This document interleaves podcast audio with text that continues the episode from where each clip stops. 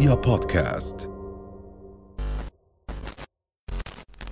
الضعيف لا يمكن أن يسامح فالتسامح من صفات الأقوياء. غاندي.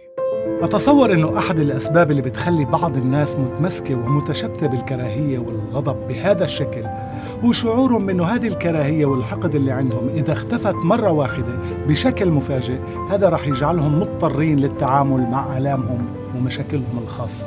يعني بشكل ما الكراهية هي فقط قناع أو ماسك يختبئ خلف الكثير من الناس. والوقود لهذه النار دائما تكون قصص من الماضي وصور بشعة لأحداث مرت وعدت وأحيانا تزوير وتلفيقات لأشياء لم تحدث فقط لرفع موجة الكراهية والعنف في ثقافتنا لنختبئ خلفها كل ما بنشعر بأن هناك تغيير جيد وجديد قادم بنلاحظ كيف بتكثر القصص الخبيثة عن الماضي وكيف كان الآخرون صربي بوسني مسلم مسيحي بوذي مسلم شيوعي رأسمالي.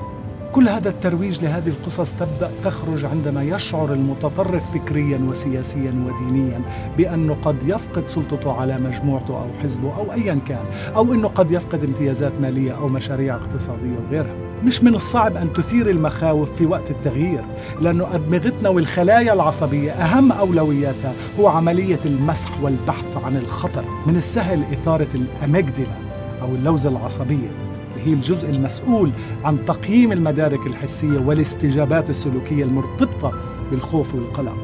ودائما يشار إلى هذا الخوف عنا بالآخر الخطير الشيوعي المسيحي الأسود الأبيض العربي المهاجر المثلي الكافر العلماني الملحد المسلم المتأسلم المنافق وغيره. ولكن لحسن حظنا أيضا إحنا البشر نمتلك قدرات أخرى ممكن إنها تتجاوز كل هذا، قدرات الحكمة والحب والتواصل والتفاهم اللي يمكن فيها أن نتجاوز مخاوفنا البدائية السهله الاستفزاز، يمكن تدريب عقولنا لتحقيق التوازن في أذهاننا وفتح قلوبنا وسط جميع الصعوبات اللي بنمر فيها، إعادة برمجة توصلنا لأفضل ما عندنا من إمكانيات بشرية، أهم هذه الأشياء هو أن نتوصل إلى اتفاق مع ماضينا.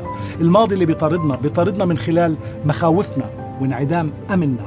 كل ما يكون عندنا تحديات وطنية أو عدم يقين بشيء ما يحدث يتم تنشيط مخاوفنا والقوى الأكثر بدائية عنا وإطلاق العنان للأساطير المشوهة والسامة بحثا عن الاستثنائية والسيادة المطلقة على الآخر.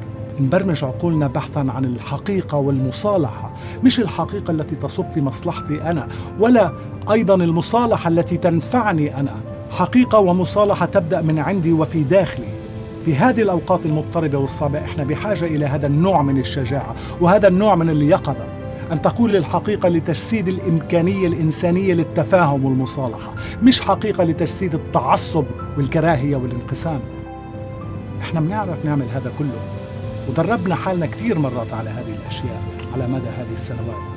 عملناها مع أولادنا وبناتنا مع أبائنا وأمهاتنا وعائلاتنا. لازم نعرف نطبق هذا على المجتمع كله مش أكثر. إذا لم نفعل هذا الآن في هذه الأوقات المضطربة متى سنفعلها؟ شو اللي لازم يلهمك لبدء تحقيق المصالحة في مجتمعك؟ وانت بتعرف إن هناك طرق لتحريك قلوبنا بشجاعة وبرحمة لتحقيق التغيير إلى مستويات جديدة من التفاني والرعاية لحياتنا وعائلاتنا ومجتمعاتنا. الكل لازم يفكر مع بعض لفحص ما نفعله اليوم. شو اللي بينفعنا وشو بطل ينفعنا؟ لأنه الوقت بيتغير. اللي كان مناسب في غير وقت وغير مكان اليوم يمكن غير نافع لليوم والآن. لا يمكن حبس أنفسنا في إطار كان منطقي يوم من الأيام قبل 3000 سنة لثقافات ومجتمعات مختلفة ولا حتى يمكن قبل 50 سنة. بعضها ممكن صار صعب تطبيقه اليوم وبعضها قد يكون مؤذي في كثير من الأحيان. الجميع مدعو لعمل هذا الفحص ورؤية الأشياء بحجمها الطبيعي مش بحجم مشاعرنا نحوها. نريد أن نفحص كل شيء. فحص ماذا نعلم أطفالنا وشبابنا؟ هل هو شيء فعال؟ هل يؤدي إلى مساعدة الناس لفتح عيونها وعقولها لإبداع احتياجاتها الفكرية والروحية والإنسانية بدلا من تدمير احتمالاتها الذاتية وإخمادها؟ هل التعليم عنا يؤدي إلى نشاط فكري بيوصلنا إلى التفكير أم هدفه الهروب من التفكير؟ هل ممكن خلق مناخ فكري ونفسي معتدل تستطيع الأفكار الإنسانية المتسامحة أن تنمو فيه هل ممكن خلق مناخ تتسع فيه العيون لكي تستطيع رؤية الآخرين ومزاياهم وأفكارهم؟ هذا ما نريد أن نفحصه سلام.